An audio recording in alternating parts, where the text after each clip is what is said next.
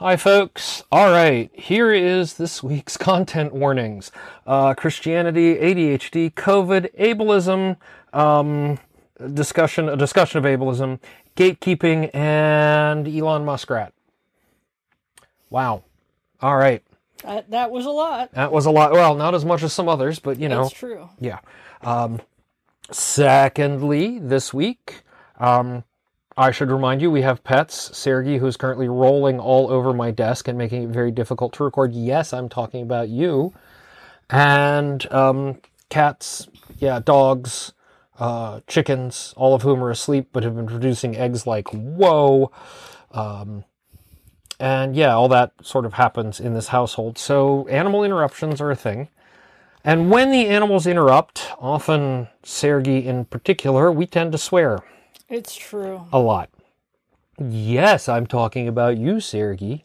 Yes. So yeah, swearing happens mostly to cat, but not always. Just so you know. Hi, folks. Welcome to Productivity Alchemy episode 284. And every time I tell somebody that I'm in year six and I've just wrapped up episode 280 something, they're all like, whoa, that's a big deal. And I'm like, it, you're just persistent. You just plug away one week at a time. You eat the whale a bite at a time. You do. And uh, it's a thing. So, um, one of the nice things, though, is since I got back from MagFest, now that I've had some time to recover, uh, is the really big thing that I was working on before the new year is now on hold. Yay, it is now on hold Woo! As we explore options that do not involve Kevin write a whole bunch of code to do painful thing. Um, because there are commercial solutions that can do it much better than I can write code for, and therefore, ta-da. So I'm excited. I got to eval a bunch of stuff. Uh, I made some recommendations. We'll see what people say.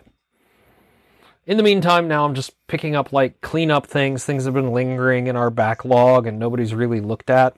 So uh, it'll be nice to spend some time just on a here's a discrete task, and this discrete task is done. It might take a couple days, but it'll be done, kind of thing, and and work from there. Yay! Um, in other news, as I said, the chickens are producing like whoa.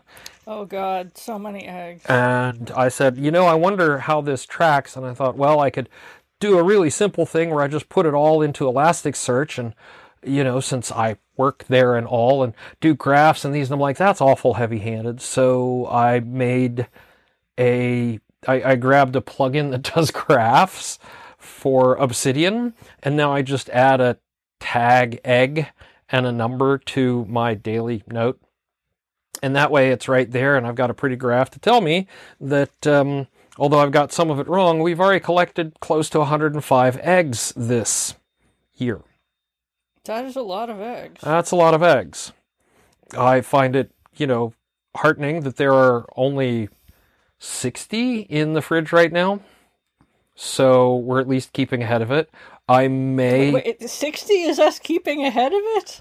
we could have 100 in there All right, I cannot argue with that logic. Right.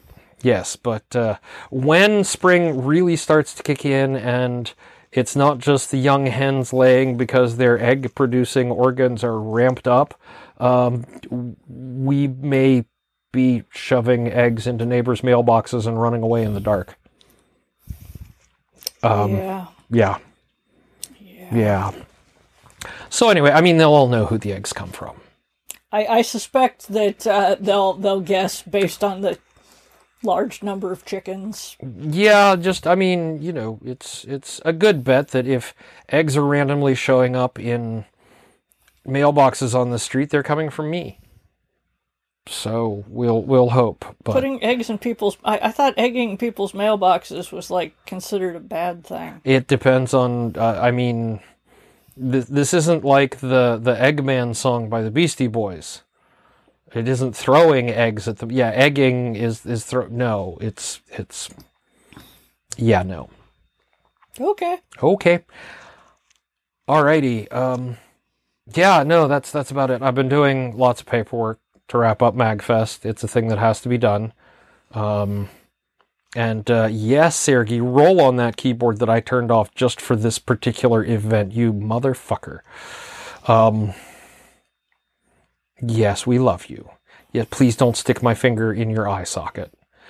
He's sticking. He's he's rubbing his. He's trying to get his my finger in his eye. Oh God, he's doing it again. I I so anyway. Anyway, uh, yeah. How, how are you doing? Uh, not bad. My my I have I have successfully transitioned off the one med and Yes. onto the other, and uh, my withdrawal symptoms have largely, though not entirely, gone away. Um, Yeah, yeah, yeah, yeah. those take a while. Uh, anything in the Effexor series is really hard to go off of, and uh, I hope this works and that it was not for naught. Yes, I, I sincerely hope it works. I'm very glad that we're over the. Uh, we're mostly over. Knock on wood. We are completely over. Um, the um, your face is leaking. Your face is crying, and you have no idea why. Stage. it was it's really annoying and those of you who have been through through various withdrawals is you're like sobbing like you're you're not upset nothing is bothering you but your face is crying and you're like I, I'm yeah no this is a thing that is happening to me this I am not crying yeah, Uh, it's uh, this is a physiological response and I wish it would stop and it's really awkward because I'm like, uh, and Kevin is trying to be supportive and is like, "How can I fix this?" I'm like, "There, you- there's nothing to fix." yeah. I'm like, what what do I need to do to make this go away? And there's nothing I can do. Yeah, it's Absolutely nothing. It's, it, yeah, it, it's not a, a yeah. Uh, it's very annoying, and I do not care for that. You know, sort of shenanigans. Uh, but I have been. I got tons and tons of words written. Uh, I think week before uh, was it maybe a week before last. Maybe it was last week. I can't even keep track anymore. Lots of words. Been writing plenty of words. Words Right. are occurring. That's, Words are occurring, and that's good. Yes, that's that's what I do. Yes. And uh, You have a book coming out in like three months. End of March. Yes. End of March, yeah. So uh, two and a half months.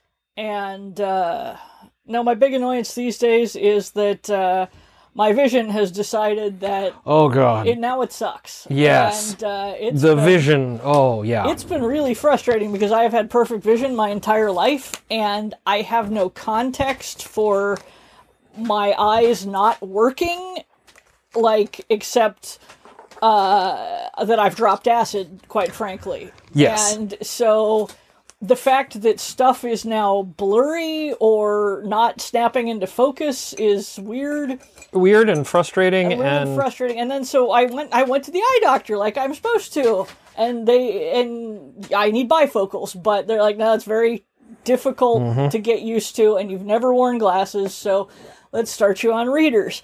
And that would be fine, except they corrected my astigmatism, and now uh so if I was reading close up with them, if I take the glasses off, suddenly everything is canted 30 degrees uh, hard to the right and I get seasick, which is not optimal. No. And I don't know if there is something specifically wrong with these glasses or if I just need to go back and say, okay, astigmatism correction, we're going to have either don't do it or do it about a third of what you got going on here and ease me into it because I can't function like this. well, and we picked up a pair of normal readers for you. Yeah, and those are actually great. Those are actually I've working out, them. yeah. yeah, th th th- those are fine. I, I I need computer glasses, Yes, but uh, it's I can't handle the astigmatism correction out of the blue that then changes because I take the glasses off for everything but reading up close. It's it's just like death. it's yeah, yeah. So that was very frustrating because if you've never and, and I know all of you who have had terrible vision since you were a fetus are not sympathetic. That's fine. I don't expect sympathy. But uh, when you've never had any vision distortions like like when all of the your experience with visual distortions are I have a migraine or I'm tripping balls uh, Okay, yeah. It's yeah. very unsettling to have something wrong with your vision because your only context is my brain is wrong and something bad is happening. and this time it's not your brain is wrong, it's that the corrective lenses are wrong. Yeah, and and also I mean, and I don't know how to explain this or if I'm explaining it badly, but Hound, if stop trying to climb in my lap, I'm sitting on a ball. Uh, like if you're in my lap, it it, It both of us rolls and everybody is sad. pain. Yeah. Um, well, Hound might not be sad because then she'll be laying on you. Yes, and that's delightful as far as Hound's concerned. Um, the a lot of it's not that my sense of self is tied up in having good vision, but my perception of my own consciousness is sort of tied to my senses, and if my vision isn't working, then it feels like a part of me that I have never had to think about in 40 years has suddenly broken. And because Yeah. like the the sort of gestalt that that that forms built, yeah. uh actually the technical term is actually umwelt. Umwelt. Oh, Yeah, there's a good uh, word. Yeah. German it is the uh Let me the write that one down for. U M W E L T. It is the uh, the an organism's uh, senses that that create essentially the world that an organism lives in. So, like uh, the I, I was reading a fascinating book about this. Um, the uh, a tick's umwelt is basically an extremely good sense of like touch and heat perception and you know and so it can detect hairs and things that it is wandering around through. The dog's umwelt is all smells and vision and, so, and vision and hearing but smell is like everywhere.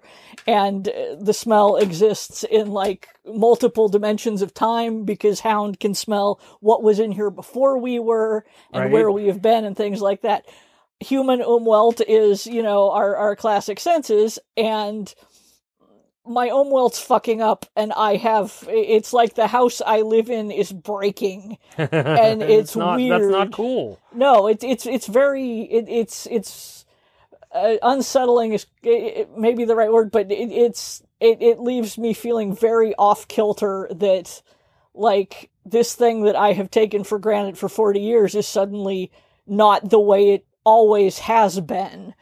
It's yeah and it's it's very upsetting honestly. It, it's and there is no context i think that that uh nothing like Right. prepares you for by the way your sense just your sense is just like fucked up.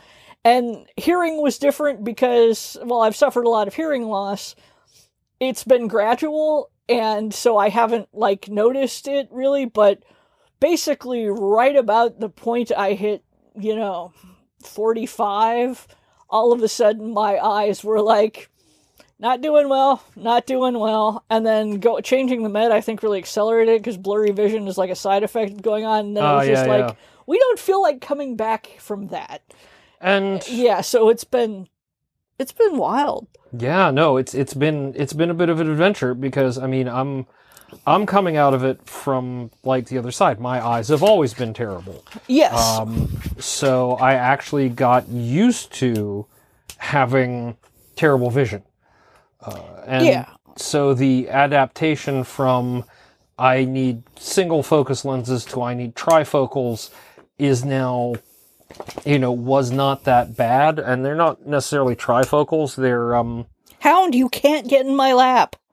They're uh, they're progressives uh, so it's just been more of a adjusting to and i know when i need to update them because it's like suddenly when i'm looking through a zone that should be for close it is all it's like oh no i can't you know my mid-range is gone it's time to My mid range was pretty good, but just because I was trying to do the Mhm. the close up glasses and they were screwing with how my vision worked Yeah. once I took them off. The uh, uh, hound, you are really getting up in my grill, dog. Um, I love you, but this is not going to happen. Uh, lacey lacey get go to bed yes, like like Go I, I'm to bed. I'm on a beach ball, dog. You you can't you She- can't be in my lap. there you go Uh, maybe she just wanted to get past you No, now she's looking at me Yeah, no, no, she she wants to know why there are humans in the room that are not paying attention to Beautiful Hound. Yes, okay. Uh, Anyway, yeah. Uh, and I also, I and this is not me saying that I have it worse than you did as a kid because I am not because there's a lot of social stuff, yeah. but also kid brains are more plastic. more more plastic, yeah. and so it is uh, your your visual cortex probably uh, adjusted a little quicker than my aging sloggy brain is doing. Yeah, and no, uh, and I'm just looking over uh, the notes for our interview this week, and one of the thing quotes I wrote down is the brain only has so many ways to say it is not happy. That's a great quote. That's a great quote, and it seems pretty applicable that your brain was not happy and the glasses aren't help weren't helping, and so it all built and built. And I'm glad the readers, the uncorrected readers for the astigmatism, are working out for you. Yes, Because, I, yeah. have to call the the place back up and be like, okay, so let's try this again and dial way back Yes. on that because otherwise I can just use a twenty dollar pair from the drugstore and be much happier. Yeah. Um, Uh, which still doesn't help the computer thing. no, we'll know. yeah, we'll we'll figure out the computer thing. So Anyway, but Anyway. it sounds like you have an excellent interview. Though. I do. Uh, so we met, or at least I met, um, Juli Thompson on the JoCo cruise. Oh yeah, Yeah, and so we uh, we touched base uh, a little late last year, and we sat down and we had a we had a talk, and now here I am able to share it with everybody out there, and we'll have this for well, bah, we'll have it for you right after this. Woo.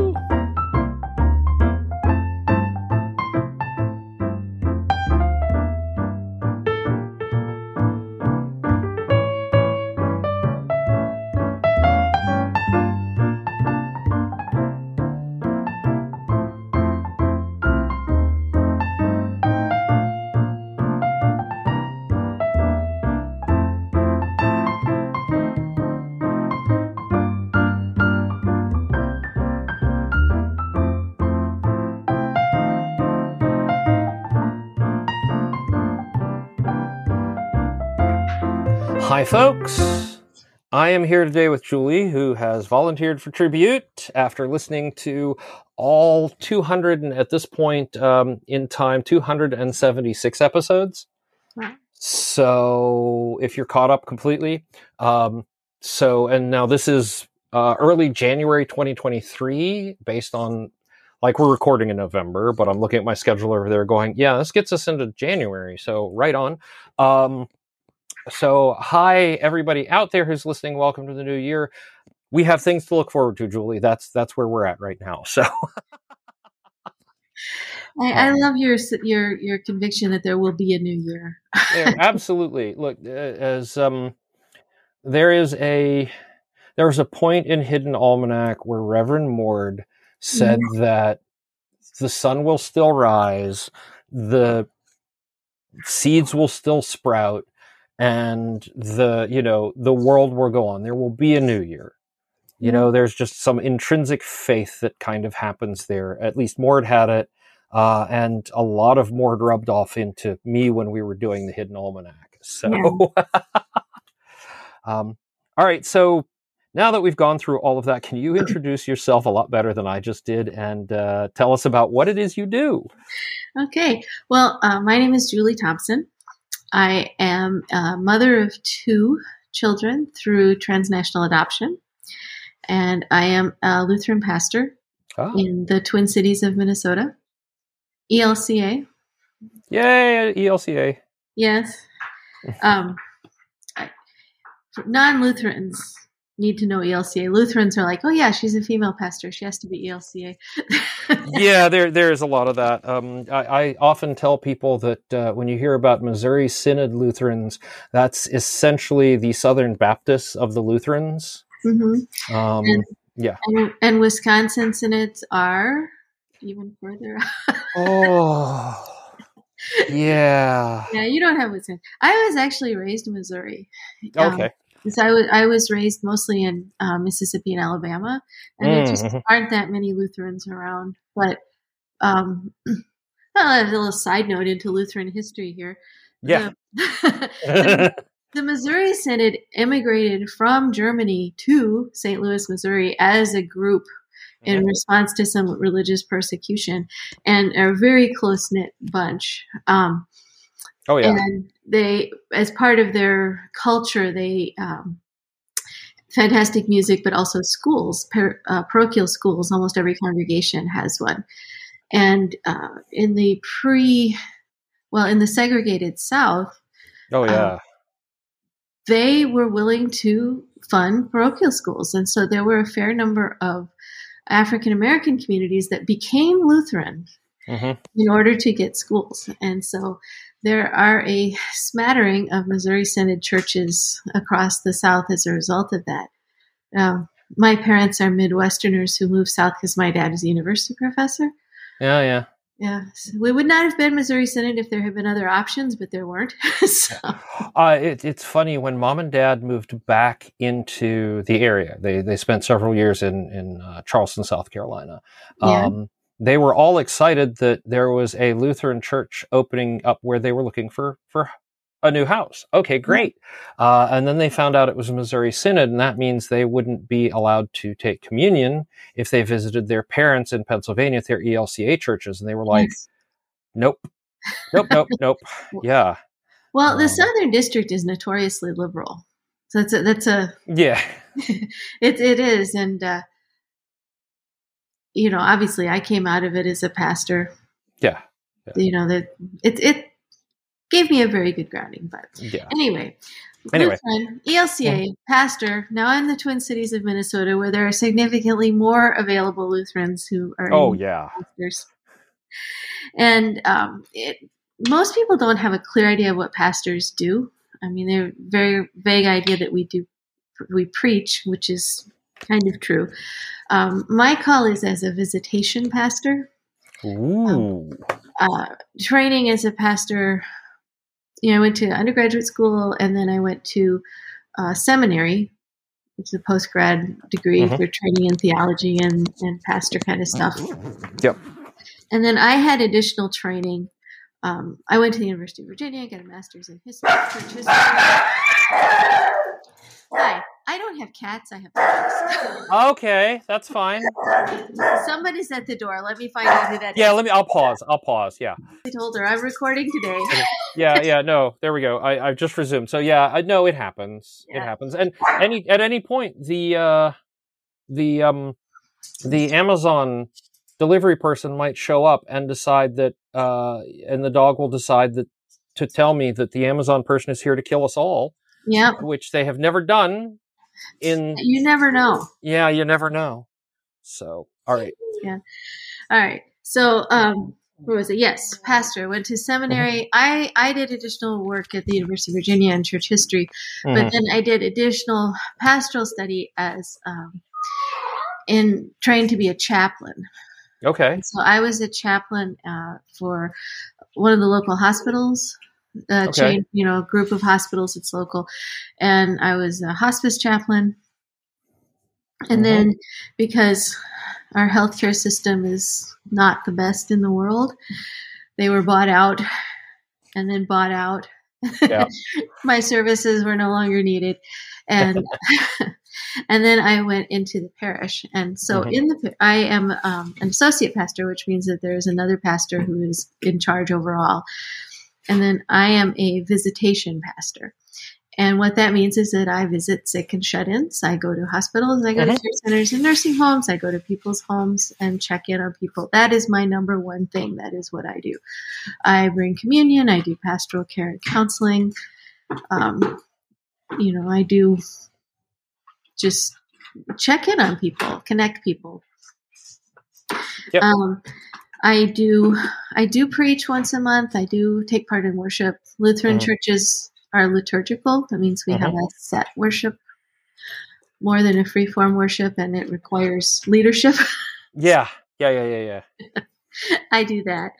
Um, I uh, in conjunction with another pastor that I know, um, I've just started a new congregation in addition to this. Um, we are using what's called the dinner church model. I don't know if you're familiar with that at all. I'm familiar with it, but I'm betting our listeners aren't. Okay, well, it's it's really aimed at people who either um, who are not comfortable in a traditional church setting, and maybe that's because they have been in a traditional church setting and been burned in some way, Mm-hmm. or maybe it's because they have never in their lives been in a church and they're not sure that they want to start now. Right. It's a weird place if you're not familiar with it. Yeah. So uh, it's literally dinner. We, Mhm. we rent a local coffee shop and serve dinner. And uh, we have placemats and we have like introductory questions. Um, and then we read a very short section from the Bible and we have questions for people to discuss it. The tables are small. We have try to have no more than six people to a table so everybody has time to talk. Kids, adults, everybody is involved. And then uh, the pastor, either me or the other pastor, will say a few words, very short, not a full sermon, Yeah. and then we go. But you're not following the, uh, or are you following the? And I can't remember. The, why can't I remember the technical term for it? The the are you following the weekly readings specifically? Le- the lectionary. the lectionary. Yes, thank you. Um, we do largely because it's easy, but Okay. we also periodically we will we like we just finished a series on uh, community. What does it mean to be a community? Mhm. um, you know, our observation, my observation, is that people are really hungry for community. Yeah. And Oh yeah. I have a little note here to talk to you about that under other topics.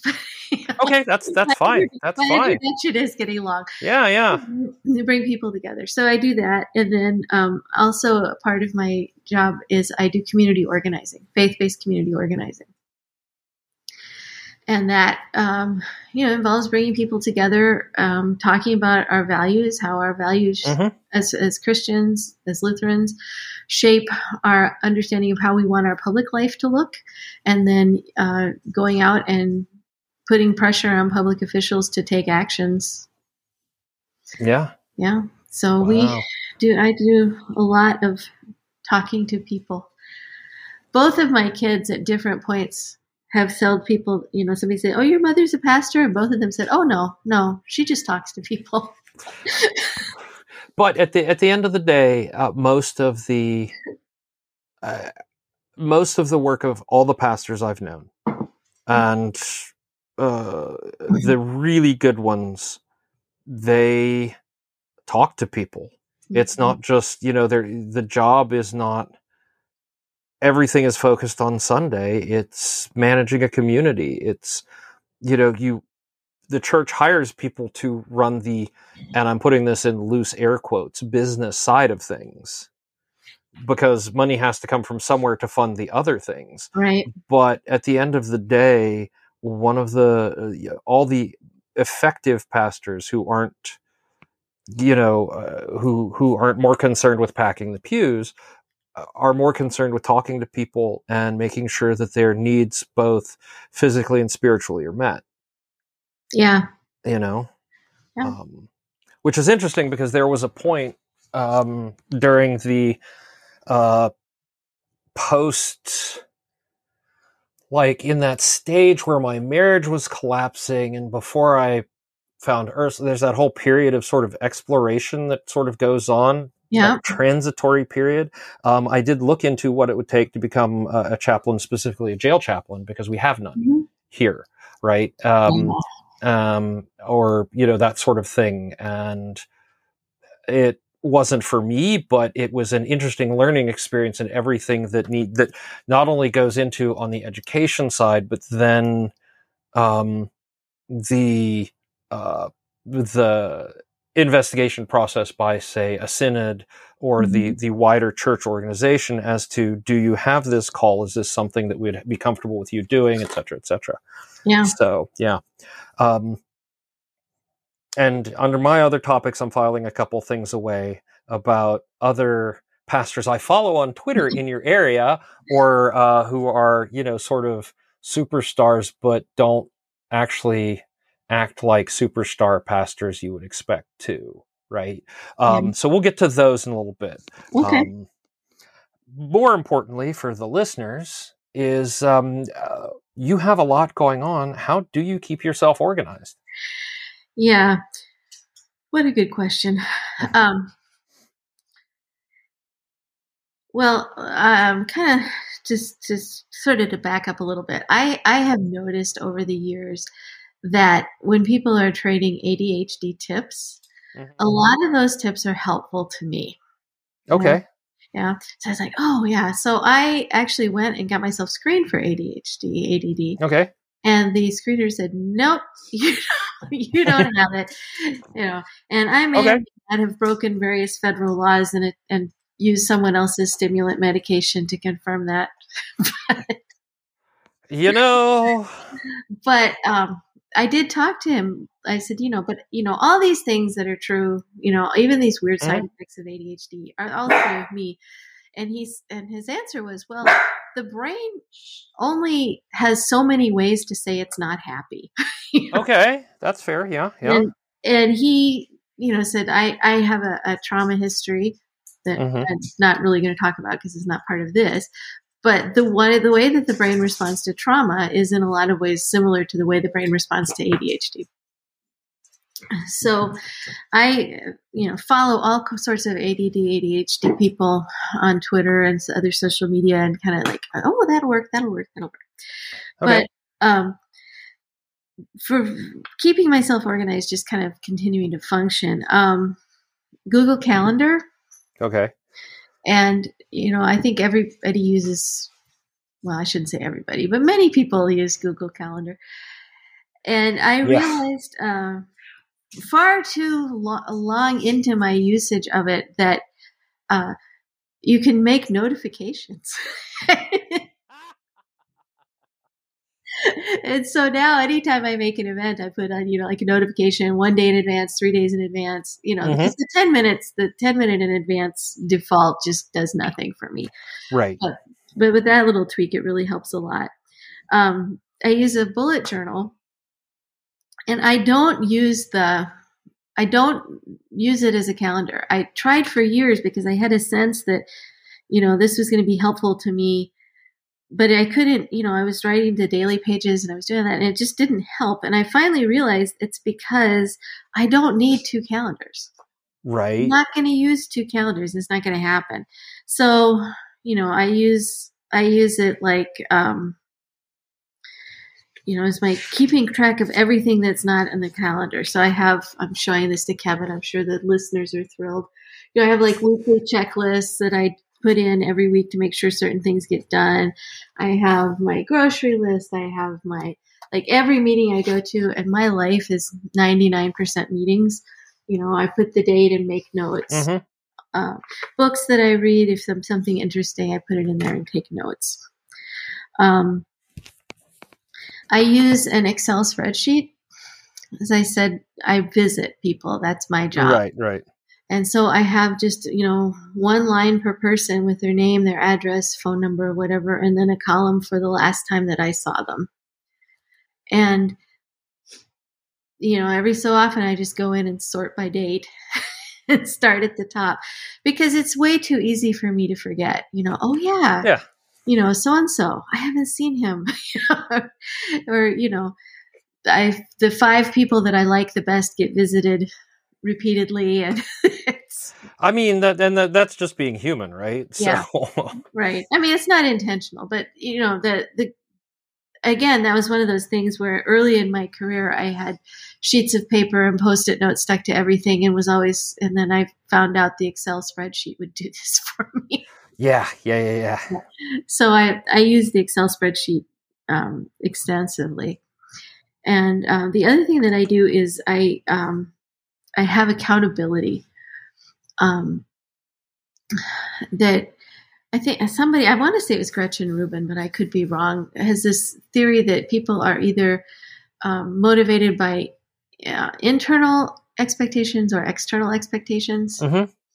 And I'm very much ex- external expectations.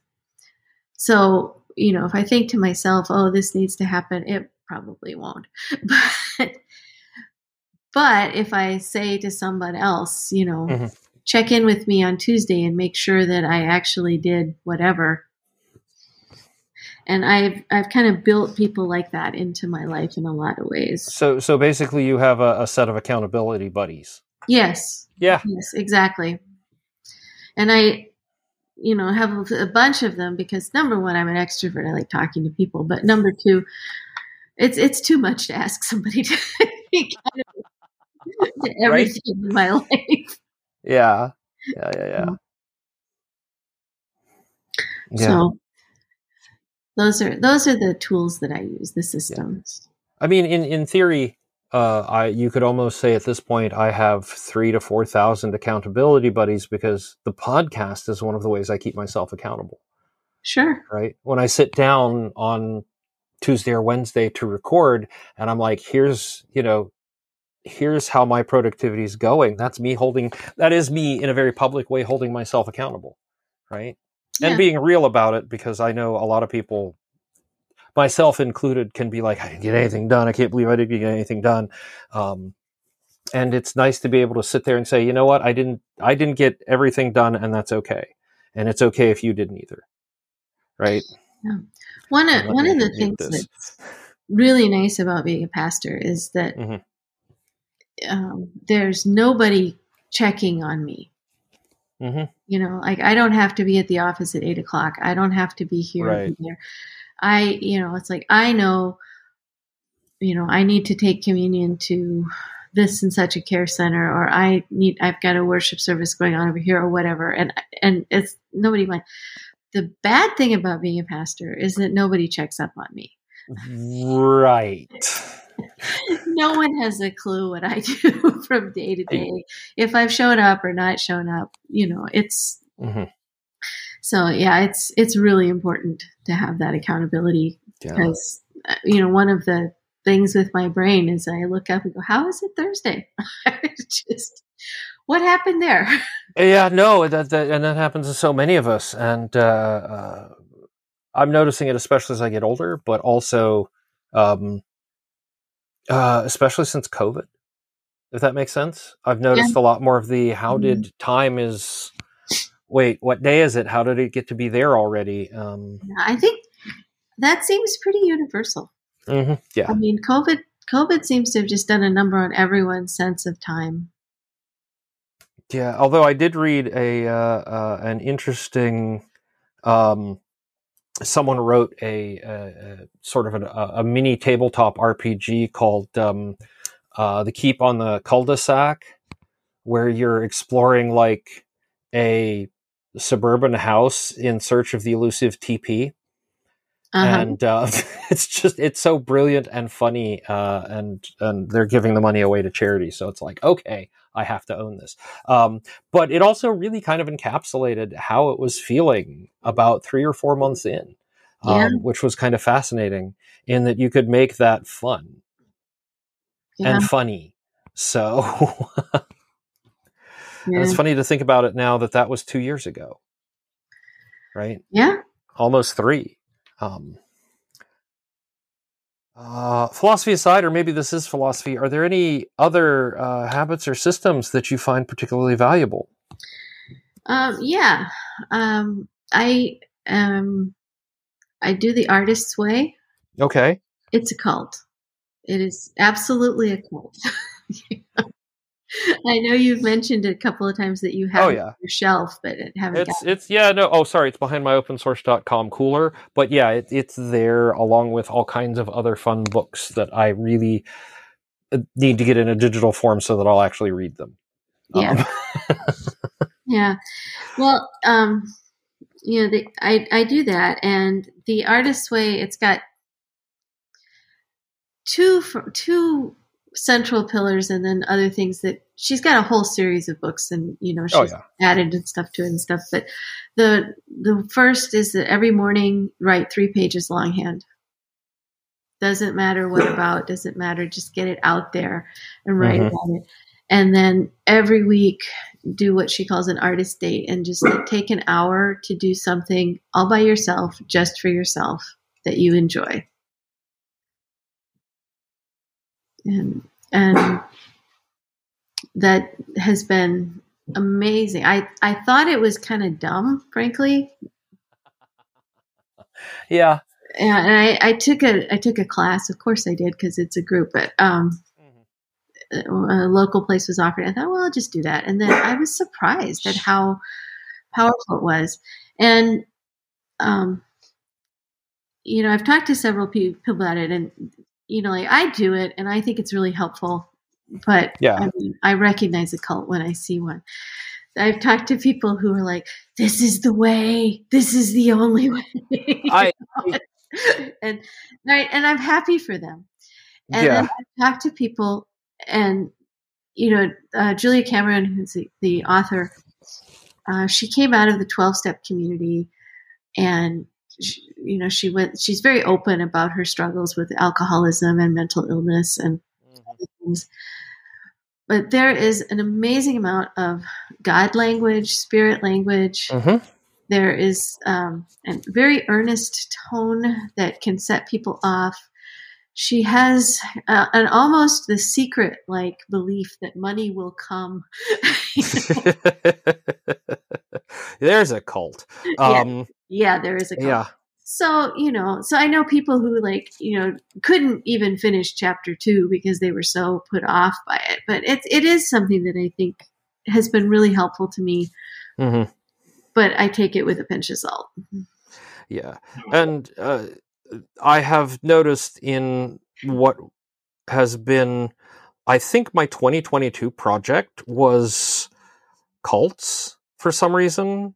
Yeah. I mean, 2021 into 2022, and the idea between the the differential between there are beneficial cults, there are destructive cults, there are cults that fall anywhere between the two extremes into neutrality, um, and a lot of it has to do with the person who is in charge, and Julia Cameron is one of the ones who's like, yes, you know, yes, we all know this is totally a cult, but it's much more benevolent than destructive, right.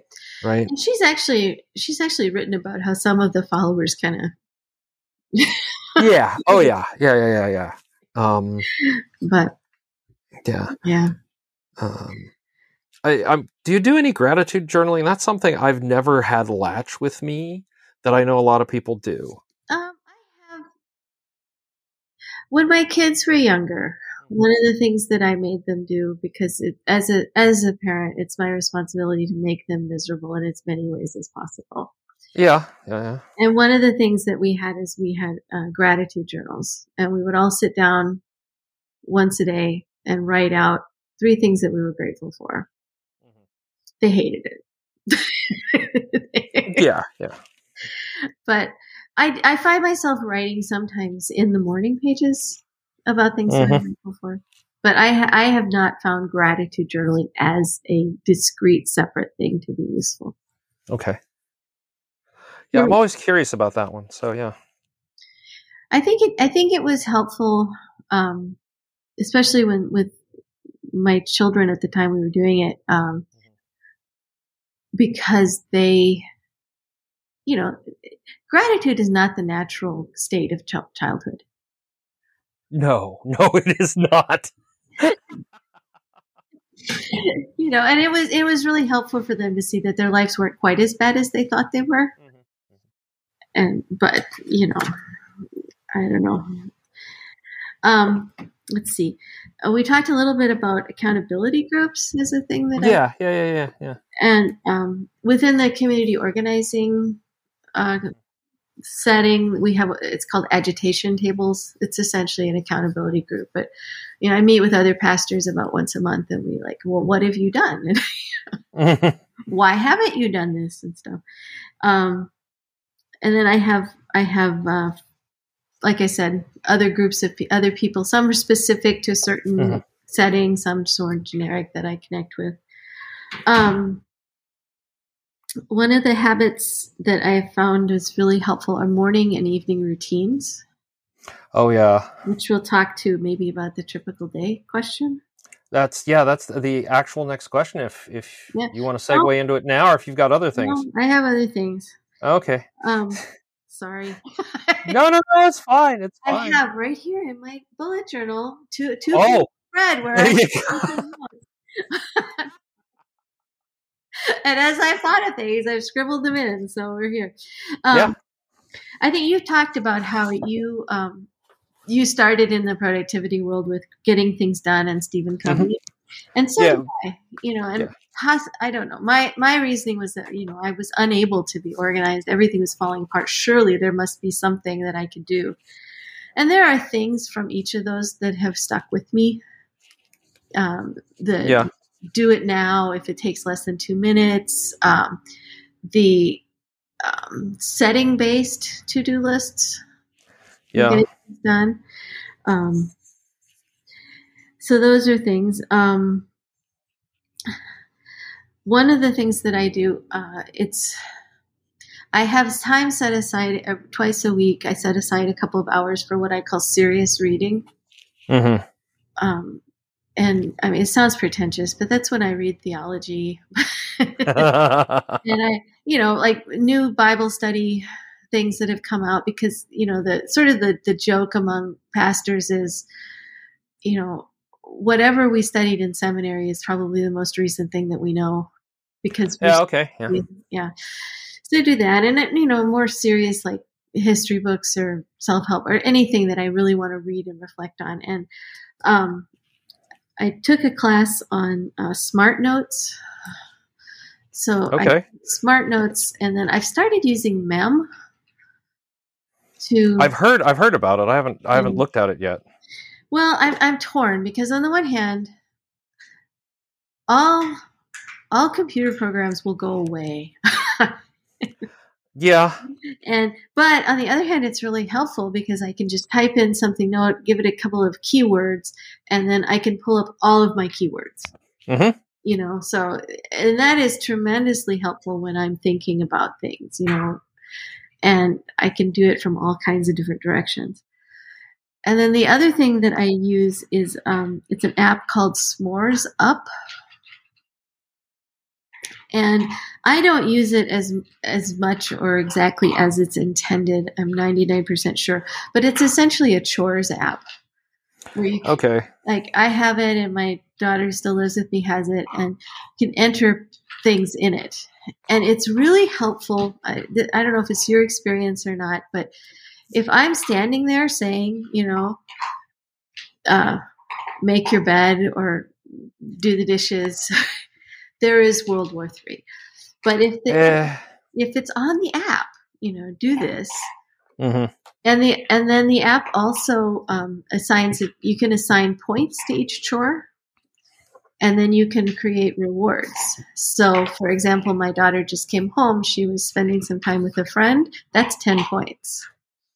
Okay. She has a she has a, a phone. It's Mhm. twenty five points a week. See, we I just I just did the an old school but slightly modernized. Like I had a big spreadsheet when there were five of us living in the house over the pandemic, Yes. right? Um, I had to have that spreadsheet of whose turn it was to do things. Otherwise, we would fall into the habit of the same three people were doing the same things Right. every week, and you know it was it was brutal. Um, and I solved a lot of problems in peace by saying to you know, all right, you know, to my son, you're 18 now. Uh, You know, you're over 18 by several months. Uh, you are now a part of the adult functioning, which I think actually has helped him now that he's been living at college for the last two years, three years, almost three years, Wow. three years already. Oh my god. Um, yeah. So yeah, he's a junior. Oh my god. I'm mind blown. Okay. Um, but again, that's there was an accountability there in that I could look, see whose turn it was, and say, "Hey, did you know it's your turn too?" Versus having to go say, "Who did this last?" All right, who can I, you know, and having to make somebody do it, you know. And if anyone asked or thought I was being unfair uh, and whatever, I had data and numbers to show them. No, this is the distribution of who has to do what when and where it breaks down, and to make sure that everybody's even and then you know and fair. And they'd be like, oh, "Okay." So Yeah. Well, I, I really do. I mean, there are other apps that do this and possibly ones that do it better, but this is the one that I found when I was needing one. And it, Yeah. it lets me set up, I can say, for example, um, you know, like making my bed is always my chore. Right. Walking the dogs, someone has to do that every morning. It doesn't really matter who. Okay. Yeah. So whoever gets to the to walk the dogs in the morning can click it and get a point for it. Um, Right. You know, um, cleaning the bathroom, we take turns. So Yeah. you know, it, it rotates. You know, I do it, I click off that I did it, and then it pops up on her list the next time. Okay. So that, that was very helpful. Yeah. Um, and then the other thing, um, Fly Lady. I don't know if you're familiar with. Her. I am very. I, as a matter of fact, uh, one of her, uh, one of her things uh, that your your day is not complete until your sink is clean stuck Yep. with me. It's about the only thing that stuck with me. I I would love to have her on the show someday, uh, but she's, she's local to you, I think.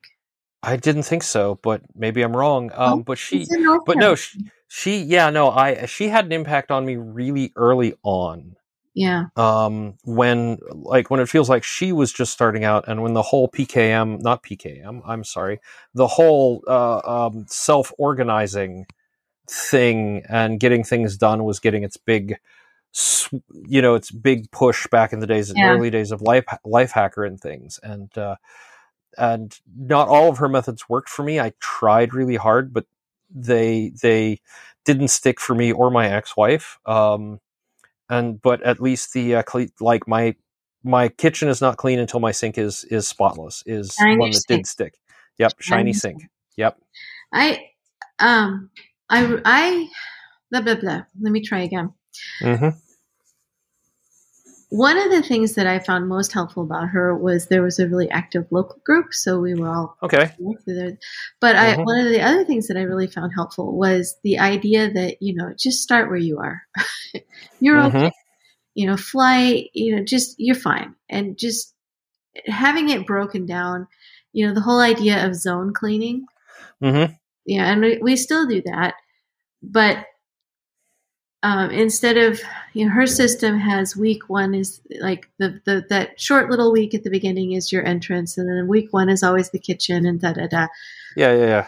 So I've I have like rolling zones. I think I have eight zones, hmm and then you know I might not get back to the kitchen, but it will eventually get back to the kitchen, and you know just sort of the realization that there's a certain number of tasks that have to be done every day. Hmm and then there's a difference between daily cleaning and deep cleaning. Again, Yeah. you know, there are certain people who are probably listening to this going, "Why did you not know this?" well and but there's there's also another number of people who are like and and this is where i think like one of the weaknesses of the fly lady that i don't know if she addressed in later years um, is that there is also a very privileged position in there that you are an able person who has the energy to do the do that workload every day every week every whatever and you know Yeah. if you were a, a, a person who operates more under the spoon you know the spoon method of you know cleaning cleaning a deep cleaning in the entranceway is going to you know drop all the spoons i have into the you know and then i don't have energy for things like food preparation or, or whatever you know it's it's so it'd be i it would be interesting to go back and revisit to see if any of those are now addressed um, but again i think that is a flaw in a lot of the pkm and early uh, uh, personal knowledge management and Yeah. you know the the productivity systems is so many of them start on the assumption that you are an able an abled person Yeah. right My So- my guess would be, and this is a Mhm. guess, you may prove me wrong, but it seems to me that Fly Lady has kind of stayed where she is. And there are people out there who have taken it to another step and addressed Okay. these things.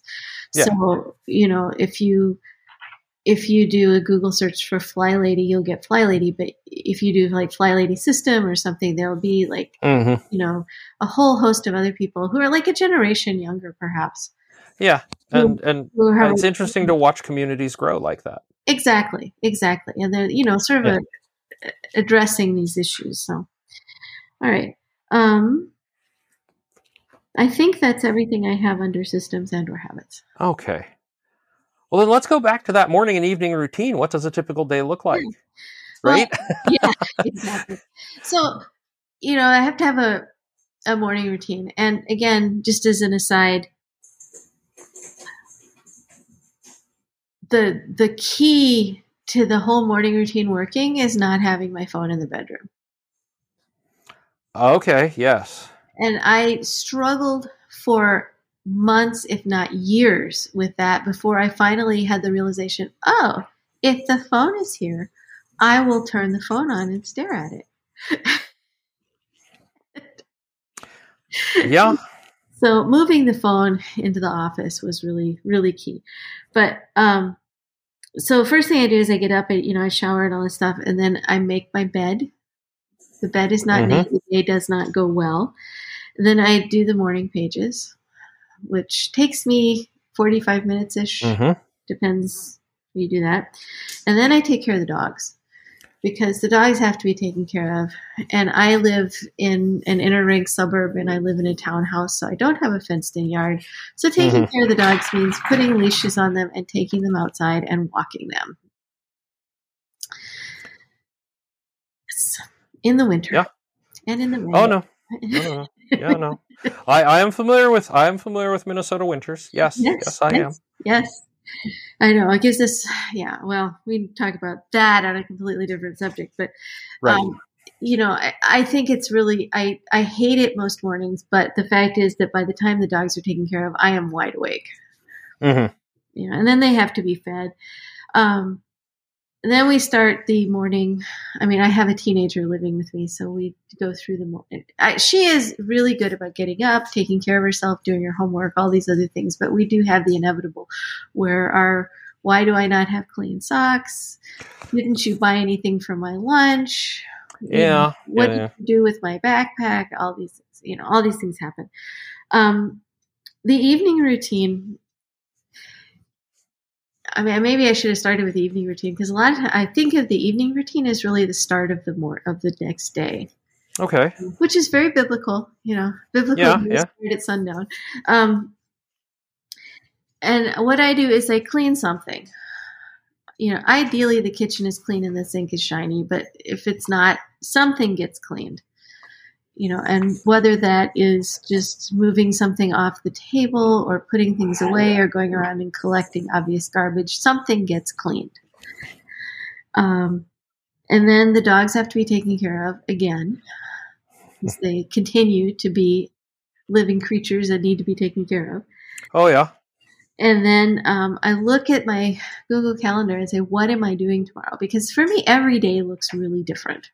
hmm I mean, it it just does. So then I it and think, okay, so the first place I have to be is, you know, this place at this time, and I look to see what do I need to wear. Um, my preferred dress is pretty casual, but if I'm going to be doing services or making public presentation, I need to be a little bit better dressed. Right. And if I'm going to be going to do a workout or something, I need gym clothes. And so I kind of go through and figure out what do I need, lay everything that I'm going to need out, pack it if Mhm. possible, put it in the car if possible, get rid of all the possible um, friction points, and then lock the phone away somewhere else and go to bed. Yeah. I, I was thinking when you were talking about uh, uh, you know clothing, I'm like, you know, a cassock covers a lot of sins, but it's not. It does, but I don't wear it all the time. Yeah. Well, so those Yeah. are so yeah, no, that, and then the in between times, which is when you're doing your, your actual job, you, you know, things are going to look very different, like you said. If you're, if it's uh, um, uh, a night for dinner church, or if it's a night for or a day where you're visiting multiple people, or you know, all the different things going on. So, but this this gives you a framework around it to to keep some Right. structure, even if they're unstructured uh, parts of the day, right, or the bulk of the day is unstructured. Yeah. right. Yeah. All right. Are you ready for the fun ones? Yes. Okay. Um, so we'll start with uh, the the the the. Uh, actually, you know, I'm beginning to like this one more than the others a lot of the Really? times. Really? Yeah. Um, and that is, what is the best advice uh, you've been given, um, in addition to, or uh, you know, with, or, or however you want to put that, the the best advice you'd give somebody else, and sometimes it's the same thing, Yeah. right? So yeah. Well, really, the the best advice that I can remember being given is actually from John Scalzi. Um, Oh, John. it wasn't personal to me. I, I, right. Right. it was just sort of like put out there. But you know, the the the failure mode of clever is asshole, and yes. that you know um i i mean i'm basically a nice person i'm a kind person but i you know it took me so long to realize that things that i thought were clever or funny if you don't get the joke they're not Yeah. Yeah. and you know that especially you know i'm i'm i'm uh, you know part of the fan community you know, and that that kind of um in joke sort of Mhm. thing is really part of our culture and saying things to someone who's not part of that they don't get it. Yeah. and it comes across badly. And even you know things that are not necessarily culturally different but are just you know a play on words that i think is clever you know people can be really set back. So th- that was to me that was that was really kind of crystallized things that had been going on around me for a while. So that that is a really good piece of advice Yeah, um, the one that always got me, and I have occasionally been a bit of an asshole about it or gone on a rant, is always uh, the term the fen, hmm right? It's you wouldn't think about it. Yes, it is. It is a play on the octopus, octopi, the fan, the fen. yeah Um, but it, you know, it's fandom. The fans is the plural. But the moment you start talking about, you know, the fen and that sort of thing, it shows that you're dividing that line of them and us. it does. you know? And and that was always a trigger point for me. I've, I've relaxed a little bit in the last couple of years but i also haven't been uh, in spaces where th- there where there is a stark differentiator between fandom fans and not fans. And i think that's something that i want to say changed significantly in the last five six years maybe um I think so. Um, you know, I, I when I was younger, I I was pretty involved in the SCA Society of Creative Anachronism, mhm. and it was it was us and the mundanes. right yeah, and that is that same sort of thing. I think that when the Marvel movies started getting big, hmm is when that that fan non fan divide started to sort of slip.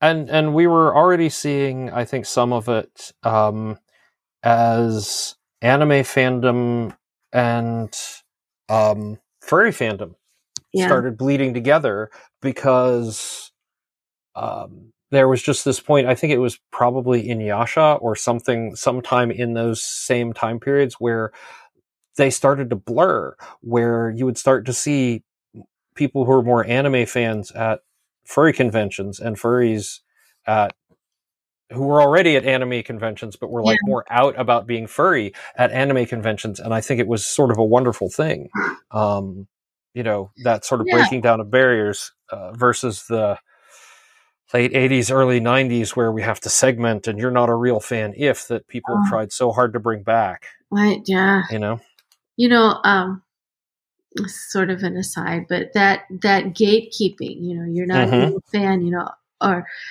uh, you know showing up and somebody saying oh you think you're a fan? We'll answer these 75 questions in detail Right. you know or whatever. It's just so frustrating. Um when i was new in fandom that did happen. Oh yeah. and i as a new person i was often just like, well, I don't know. I mean, you know, it's just, I don't know. And, you know, made to, I knew that I was made to know that I was second class. You know, I wasn't Mhm. really there yet. I wasn't really part of the community, so on. But, um, I, do you ever go to, um, In Conjunction? I've not been to In Conjunction. We haven't been invited yet. No. I was like, didn't you used to live here? What are you doing? no, no. Um, but, um, well, Ursula lived here. She's probably Ursula, yeah, Ursula lived here, but she was, um, she was more embedded. It what she didn't really get into or become a, a person who interacted with the science fiction fandom until much later. It was Okay. the Hugo Award for Digger was sure. the you know, and occasionally getting a short story published was the big thing for her. Um, I had already you know seen like some of the local small sci-fi cons and never really because Yeah. it was didn't really click with me at the time. Um, Well- so yeah, but for her it was always the fur cons. this that that's even an aside from my aside. But I Right, just, right, right. in conjunction, it's our it's our thing, or convergence. Sorry, convergence. Convergence, I know. Convergence, I haven't. We haven't been to, not but said in conjunction. That's the wrong one. It's convergence, which is our local FedEx. God, Mhm. if anybody from the local group hears me and she's getting yeah, right here. On the ballot. Okay, yes, I really meant convergence. I misspoke. The only reason I brought it up is because I was a volunteer last year hmm and was, you know, as such was going around. And I saw a couple of places where people started this, oh, are you a real fan thing? And immediately got pushback from everybody in earshot. Wow. it was just like, no, we're not playing that game. No, no. And, you know, it made, I was really happy to see it. But I, I'm kind of like um, analogizing that to the outside world. Um, you know, I've had quoted at me more times than I care to count that Martin Buber poem. You know, first they came for the Martin Niemöller, not Martin Buber, Martin Right, Niemöller right. First they came for the XXXXX, and there was no one left when they came for me. And the way that people from all over, I mean, I've been I've been lefty. I am lefty. I have been for a long time. I've been involved in organizing. I've been involved in this and that and all kinds of things. And it's always been different groups doing things. And in the last, well, since the nightmare year that we all remember, hmm Yeah, yeah, yeah. like we got to stick together. We got, you know, I've seen more Mhm. collaboration, more, and you know, when the culture started to, or parts of the culture started to say, "Oh, those scary trans folk," everybody stood up and said, "No, we're not doing this." You know, Yeah. I mean, not everybody, I- not a hundred, but the vast majority of different groups of people, people who've never met a trans person or seen a trans person or aren't really that clear what trans people are, like, well, they're being attacked by the Nazis. Right. Yeah. No. No. And and there's a. I could go on a whole rant about the the whole thing going on, but it is so refreshing to see so many people who would not normally be like who would just sort of step away or be like, well, it's not my problem, stepping up and saying, no, this is a real problem. yeah. You know? And I, I think, like I said, I think that's analogous to step standing up for people in in Mhm. fandom and saying, "Hey, you know, who appointed you gatekeeper? No, they're interested. They're here. It's good enough." Yeah. All right. Now for the sad question. Not even. I'm not even gonna go go with the easier or hard because it it's. I I guess at this point in time it varies from person to person. Um, but it's a sad question. Um, how do you deal with failure or when you miss a goal? Hmm. Well, I obsess over it. I think about nothing else for days. I curl up in a ball and talk, you know, give myself self talk about how I'm a horrible person and a waste of protoplasm. I wake up in the middle of the night with, oh, I should have said this. I should have said Yep. Yep. Yep. uh, more healthily. I, it's one of the things that I write about in morning pages. Yeah. Okay. Yeah. kind of. And sometimes just getting it out on the paper or in Help. the note or whatever is is enough to get it out of your system. Yeah. Yeah. Um, for those of us who who get you know or serotonin in a jar, that doesn't always help. But Right. well, it, it helps me to get it um, out, to get it outside of my head, and that that's one thing that I think David Allen had right. Mhm. Like when you write it down, it's out of your head. yeah. Um. Well, how about the other side? You know, actually, I um, oh wait. yeah. I'll let you finish because it paused on me, and so I might have missed something where you were about to continue on that. So let's just continue on that if you were doing that. celebrating success. Celebrating. Okay, yes, we're there. Okay, yes. You know, um, I have a harder time with that. Um, you know, I, I think it's connected. I mentioned the artist's way, and one of the points of it is that you have that weekly artist date where you just spend an Mhm. hour doing something that you like. That's the hardest part for me of the artist way. Um, and you know, she has add-ons where you take a walk or do this or do that. I can do those with no trouble, but it, when it comes to you know having that time, that's hard. And um, what I have been doing fairly recently is something that I learned from one of your guests, name completely escaping me. Um, to have a designated, you know, to have somebody that will be happy for you. Oh God, I wish I could remember who that was. But- yeah. But I have a friend that, you know, I talked to her and she was good with this. So whenever I have something successful or something I want to celebrate, I call her and I'm like, I'm the greatest. and, and no matter how trivial it is, she's the kind of person that's like, oh, good for you. I'm so happy. Doesn't Uh, yeah. know what talking about half the time, but you know, right? Yeah. No. Yeah. Um. Um, before we get to the charity, Yes. I have a I have a section here marked other. There are a couple Okay. things that I wanted to talk to you about. Sure. Mention to you. Sorry. No, it's fine. It's fine. Um, so item number one was chickens. Okay. What about them? I don't have any. I just Okay. I wanted you to know. But I do have dogs, and years ago, before I had children, I um, competed with dogs in obedience and other things, Mm-hmm, mm-hmm. and um, used positive reinforcement operant conditioning.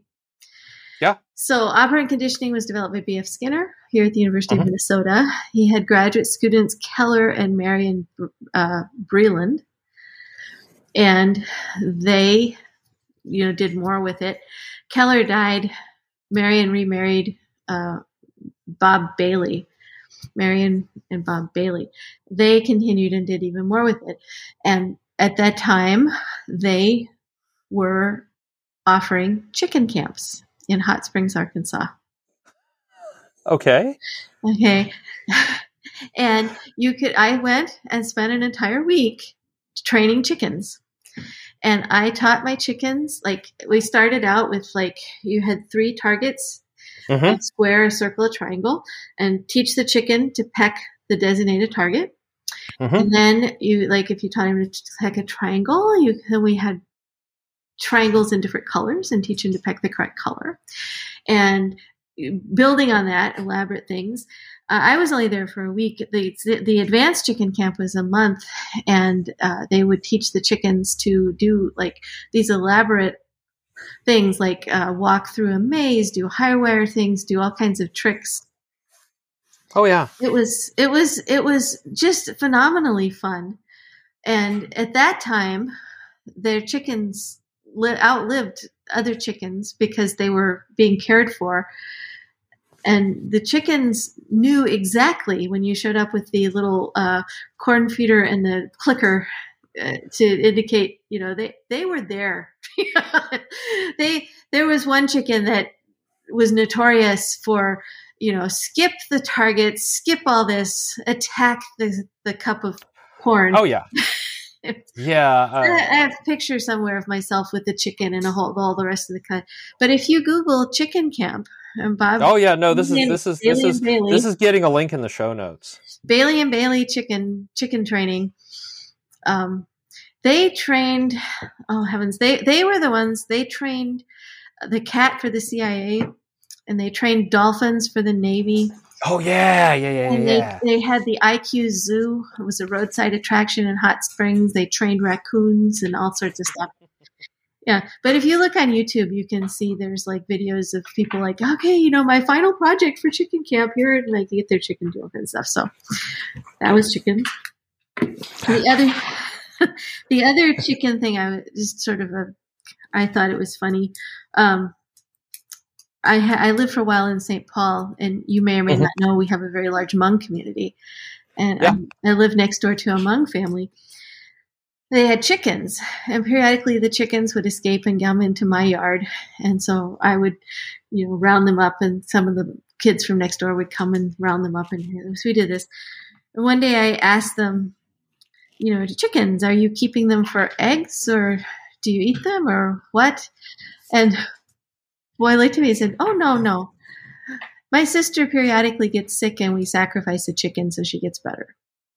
Okay, well, yeah, yeah, that's a that's a okay. Yeah. And I was just like, "Oh, all right." and I think I must have looked really shocked because he's like, "We eat the eggs too." Yeah. No. I mean, you know, I I think, and I'm uh, quick quick warning to all of our vegan people. Um, you know, I try to give my chickens the best life possible, and if Yeah. they're in the camp of, you know, and maybe a bad day, um, yeah, yeah. but I, you know, I'm not a vegan or a vegetarian, but I have the same philosophy. Yeah.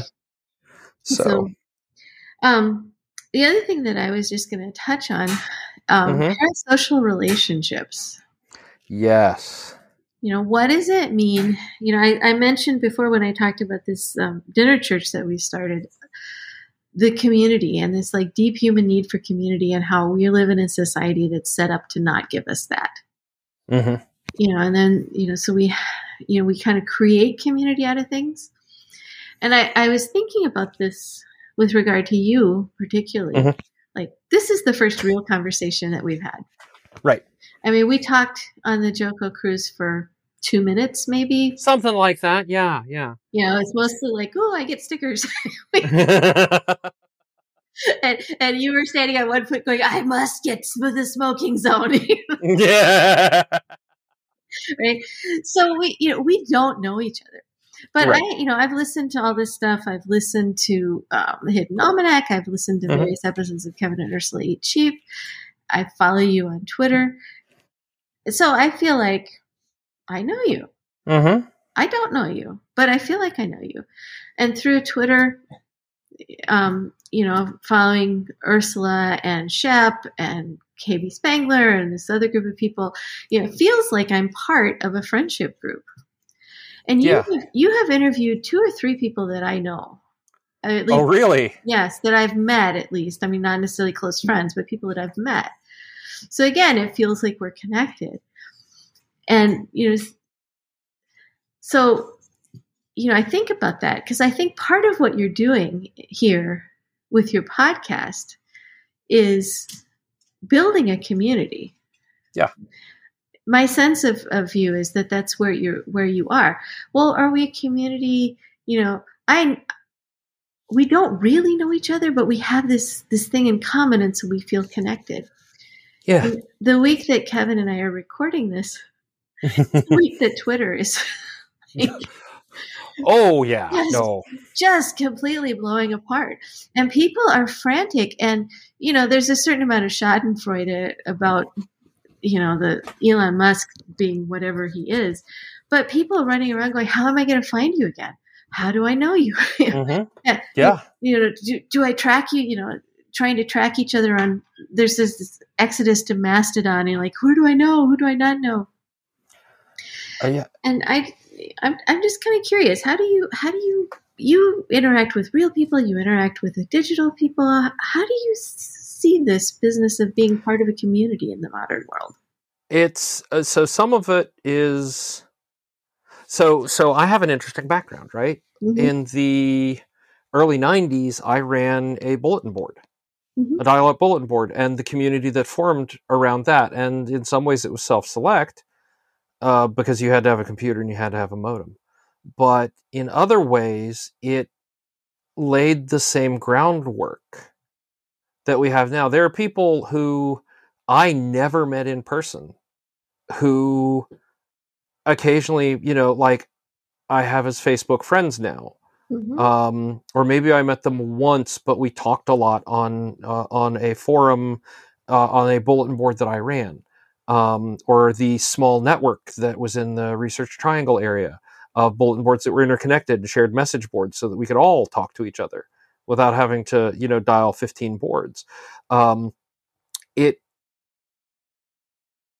so for me, it's almost natural Mhm. right that there are people i i know and i have to i have to keep that distinction. There are the people i know in person there are the people i know online and there are people who know me but i don't know as it were. And so there's there's there's so many layers to it. I've never really thought to analyze it before.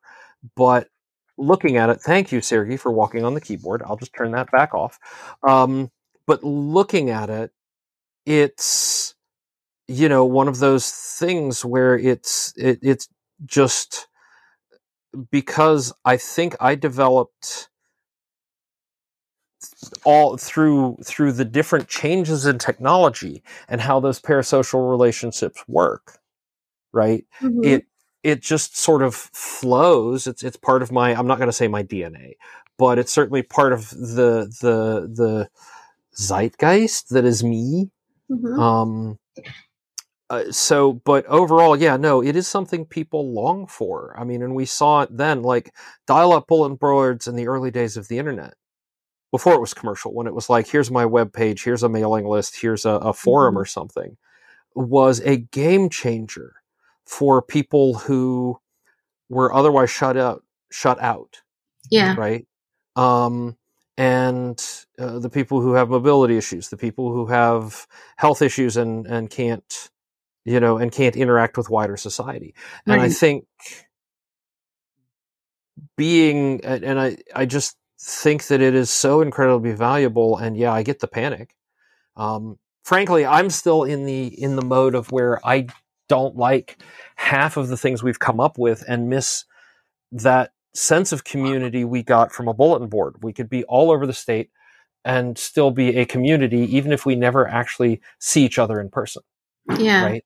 And so I, I think there is a community there, and I think my biggest adjustment has been to go from someone who is a part of the community to also being a public person hmm right that was not some like people would have some people in the area would have heard of me and not talked to me or not know me in person or or whatever but they would know me because know of me because of the bulletin board I ran or they know Right. of me because I ran Triangle Linux group for several years but there's that whole other there's there's an order of magnitude when the internet gets involved Yeah. and, and, you know um I was at Regia when Ursula was guest of honor. I don't know how many years ago, and uh, someone was walking by and looked at and and uh, their mom was with them and said, "You see that guy over there? He's famous."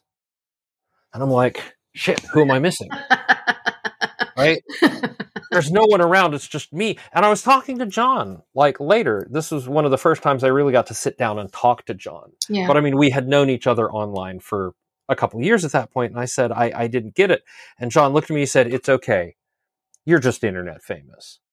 yeah. And so you have to like it's Yeah. a Well, it's- I know thing, yeah, Shep has talked about how on Twitter, you know, the Mm-hmm. banter that she and Ursula have, sorry, that he and Ursula have. My Yeah. Sincere apologies. You know, is is delightful, and this harassment back and forth, and then other people who are watching it, you know, are so familiar with it, feel like it's part of something, and jump in with the same Mhm. sort of banter. And it doesn't feel like banter to him. It feels like being attacked by a million people. Because and I think it and, and it it depends on who it is. There's also a big thing there, like it um, does depend. I mean, people, but people don't. But people people feel like they're part of that friendship because Right. they watch it happen Mhm. and feel free to take part in it, but they're not really part of it. yeah, and it's going to be interesting to see how that translates as the technology changes, as things change. Um, so we'll see. I just hold it as a we'll see. Yeah. Um, And you know, Yeah. I was talking to one of my kids about this because you know, I bought a car from somebody I met on Twitter. You know, I've never seen Right? in real life, but you know, it's worked out fine. You know, they were in, Yeah. they're in Maryland. I'm in Minnesota. It still worked out fine. And yet, this same child is like breezily going, "Yes, I've met somebody on the internet, and we're going to go out and do things together." No, you're not. there is, and and there is a difference there. I think. Yeah, th- there is, but it's hard to articulate. Right, right, and uh, and I think part of it is that there is there is still a dividing line, and um, honestly, um, things like uh, watching. God, last this time last year, I started watching um, SVU, uh, Law and yeah? Order SVU. I Yeah, started with episode season one, episode one, and got caught up, and now I'm staying caught up. But you can actually see that evolution around things like consent, personal danger, internet, as the internet becomes more popular and in social media, because it all develops over the course of the run of the show. Right. And one of the differences there is that, um, like an adult, i- it is different for adults because we have different ideas around, um, or not different ideas, but we have different risk assessments and threat models in our head, Yes. right? Yes. And for someone who isn't as experienced, it's it's it's an experiential thing. It's it's like you are considered a a fully developed adult at 18. Yes, but you know, um right. or 21 yes but uh, and so there is that knee-jerk reaction that uh, something that i would do as a 51 year old man i would tell my 21 year old son not to do because uh, well i usually say learn from my mistakes yeah. right um, yeah. but or or also because I have a different risk assessment. I can go through different scenarios and and judge safety, not safety, likelihood of it being, you know, of this being a rando who wants to hurt me and a fan who genuinely is just feeling goodwill, right? Right. Um, and he doesn't have that, and she doesn't have that yet yeah. because they don't, you know, they have a threat model, but it isn't fully formed. That's if that makes cool. sense. Yeah, it is. It's well said. And, and Mhm. I, I also think that there is something about having grown up with social media Yes. that there there's a sense of the reality of the relationships that that I certainly don't have, even though I do have, you know, some sense of the reality of the relationship. Yeah. It's it I think it's you know, I we had we being maybe I should define my pronouns at this point. Right. My congregation in Mhm. White Bear Lake. you Right. know, when COVID started, we, like all sorts of congregations, suddenly found ourselves doing online worship. Mm-hmm. we just like, okay, we can't have people here. And like most congregations, we've continued that even, Mhm. even as people have come back to worship in person. And you know, there's there's a whole space here that for a discussion of you know the safety or risks around COVID that we are not going to have in this conversation. No, no, no. but um, you know what we find is that there's there's a whole set of people who will not are not coming back to worship because it's very convenient to sit on your couch in your pajamas with a cup of coffee and watch church on t- on your computer. Yeah. We have gained people who join us for worship from all sorts of weird places Right. you know that we've that aren't local at all. Um, we have a partnership with a congregation in Tanzania, and Nice. Yeah. yeah, there's a significant time difference, but we've been able to join each other, you know, in in ways The overlaps. Yeah. and the overlaps. Not every Sunday by any means, but you know, we've got some things that we've been able to do together that have been a lot of fun. And then a lot of the people that I visit don't even have a smartphone. Yeah. because, you know, they have they're of a generation where that's not even an option for them. Right. Or it's just something that they, you know, maybe they don't have what's the resources necessary to have one. Maybe they would really like one, but like can't afford it. Yeah. You know? Most of them are most of them are I think there probably are a few in that category, but most of them are like, why would I want a computer? I don't need a computer. But you know, as as a congregation, Mhm. you know, our self identity is that we are the body of Christ. Right. You know, we are diverse, we are diffuse in time and space, but we are the body of Christ. Are we also diffuse in cyberspace?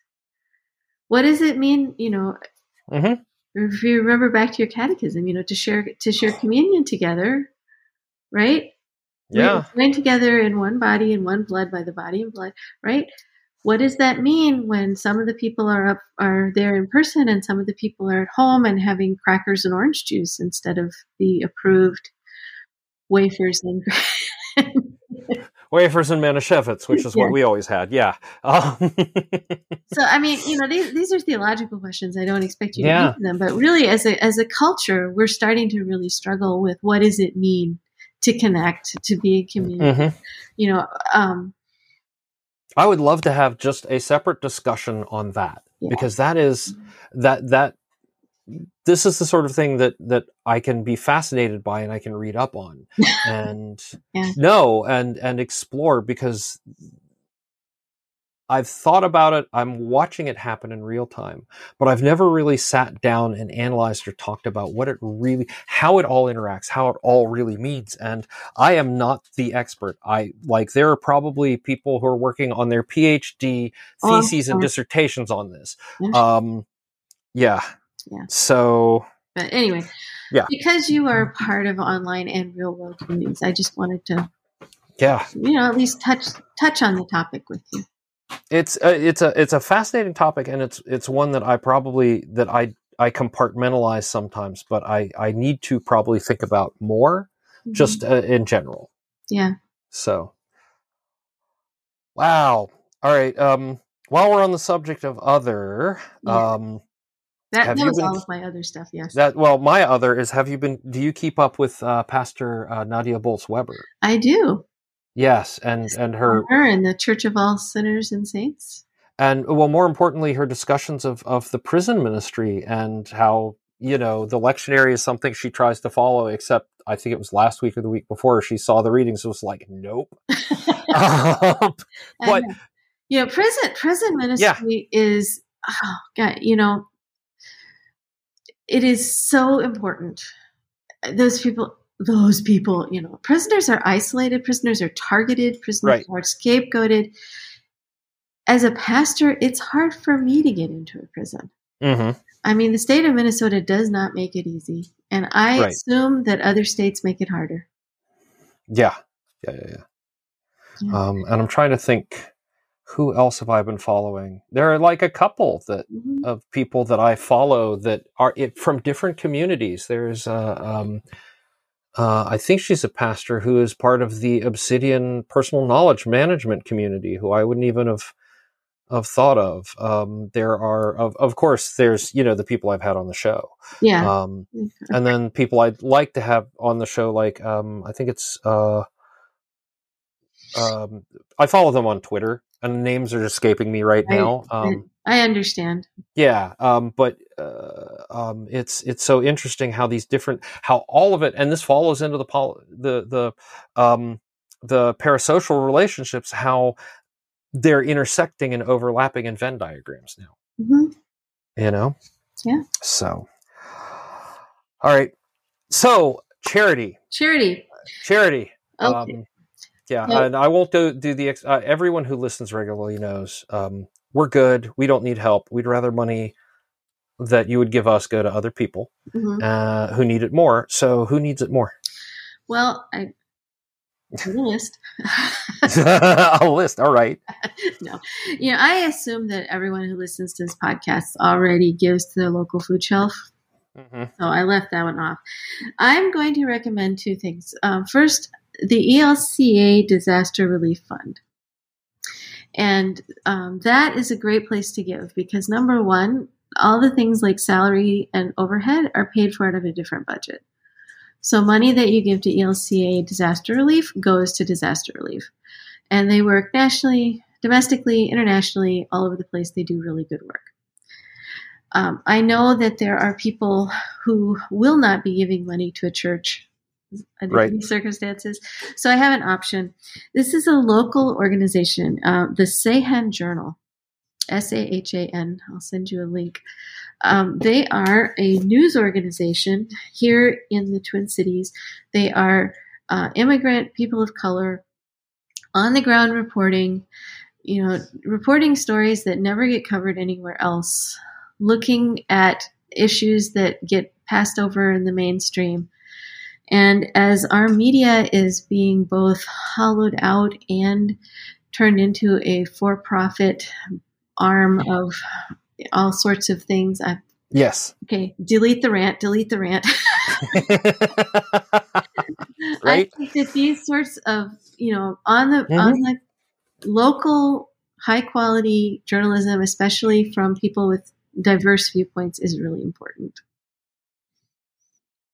Now I want to. Uh, I uh, now I want to subscribe to them, even if it is local to the Twin Cities area. It's like I have. An, I know enough people in Twin Cities area, cities area that maybe you know it's worth it for me to be informed. Yeah. Um, especially since hopefully we will be regular visitors again as things are as travel is becoming more optional. Yes. So- Yes, we hope. We hope. Yes. All right. All right. Um, so last bit. Um, where can we? Where can if people want to find you online and follow you? Where can they do that? Oh, this is the worst week to ask that question. right. Um, All right. Well, as of this recording, I have a Yes. Twitter account. uh, Thompson Juli. I made a Mastodon account. It's in the Twitter bio, mhm. and I, I, Kevin and I were talking before we started recording about we don't even know. Yeah. No. No. and um, yeah, I'll I'll send you um, a, a link to St. Stephen Lutheran in White Bear Lake if anybody wants to be one of those people from who knows where who watch our services. There you go. Um, and uh, yeah, and I will probably be passing a couple of these along to friends I have in the area who we will hopefully be seeing. So, sometime I want to. I'm, I'm hoping, fingers crossed, in 2023, but uh, definitely 2024. Sure. Fingers Yeah. crossed. All right. Yep. all right. So, thank you so much. Well, thank you. This was fun. Yeah, and uh, for the people at home, we'll be right back after this.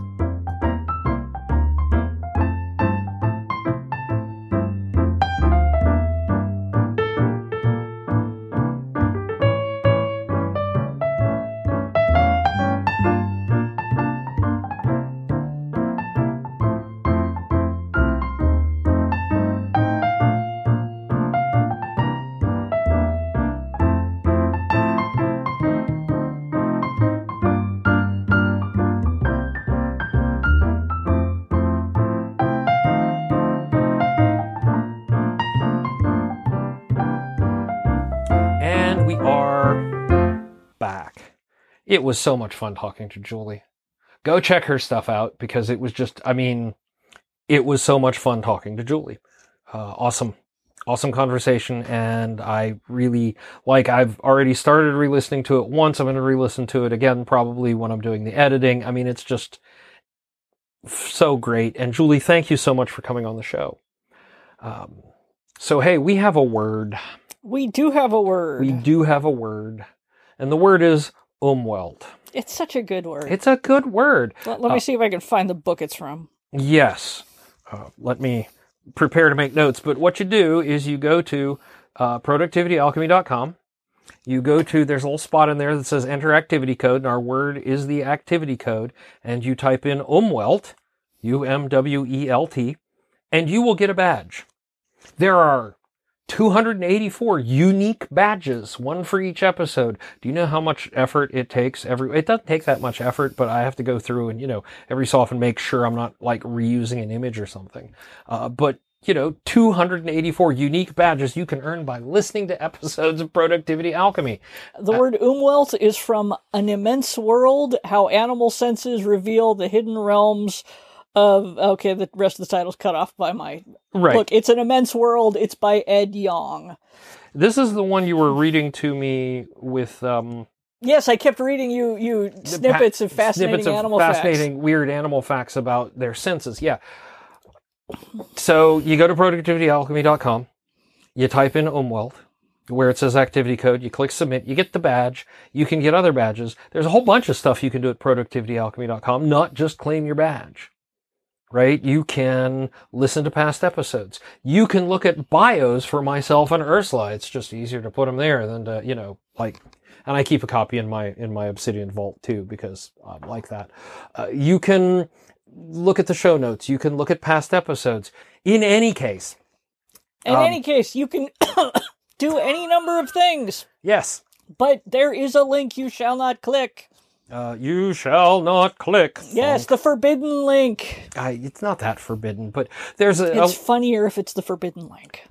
do I? I'm gonna have to rename that entire page to the forbidden link, but Eh. it's the one that says support. Right? It's under the about section. It says, or it says support. It's right next to the contact form where you can send in letters. Um, don't click it. Don't go there. We we don't need your support. We would prefer. I mean, we, we need your emotional support That's and your true. love and all of that, but And, yeah. financially, we're doing okay. financially we're, we're doing fine we we're doing absolutely fine uh, and juli gave us two actually two uh, charities for you to support instead of giving us money um, and the first is the lutheran disaster response fund from the elca uh, which is who juli works for basically. But uh, they have a really like good long-term track record working both domestically and internationally in you know Here's what I make not you Siri um in making sure that everybody has you know uh, the things they need when recovering from these big disasters. They're currently working with you know um let's see what are they working on now hurricane response like hurricane ian ian there's still a lot of mess out there from that the flooding the drought in the horn of africa the tornadoes uh, that come through here annually the wildfires there are, are there aren't there wild is like california or one of those Look, western just states assume that if it's not currently on fire, it will be very soon. Right. I mean, so it's not just you know we're we're they're literally going out there and assisting people. This isn't a uh, quote unquote relief where they show up, they preach, they say, "Aha, we've done a good job," and leave. Um, We, we aren't fond of those people. no, we're not fond of those people. Now, if instead you do not feel like giving to a Christian organization, and I can understand that, um, the uh, Sahan Journal, which is a local and diverse um, news environment. Uh, let me bring up the about page because I can't remember all of the things Juli said. Yeah. Um, nonprofit digital newsroom dedicated to reporting for immigrants and communities of color in Minnesota. Um, and they have a staff photo, and that staff photo is not all white people, and in particular, not all men. And it, wow, that is incredibly diverse. Um, so hey, they're out there providing news for the um, for the you know communities that are often uh, overlooked by the major news outlets and even a lot of local news outlets, and they can always use your help. Um, and hey, they have a donate link there too. Um, uh, So yes, go give them go money. give them money if Not you don't us. want to Yeah. give the ELCA money. Um, yeah, there you go. Those are those are our things this week. Oh, I yeah no. So hey, we did it. We got through another week. Yay. We we have another episode of Productivity Alchemy in the in the in the the rapidly in the rearview mirror. So y'all get out there, do your best. Um, enjoy if you have nice weather, hide indoors if you have bad weather, and uh, through it all, do your best to um, stay productive. Okay, how often do I have to clean the smudges off these goddamn things? Oh, God, it's a constant battle. It really is. My eyes never did that. I know. Oh, how I know.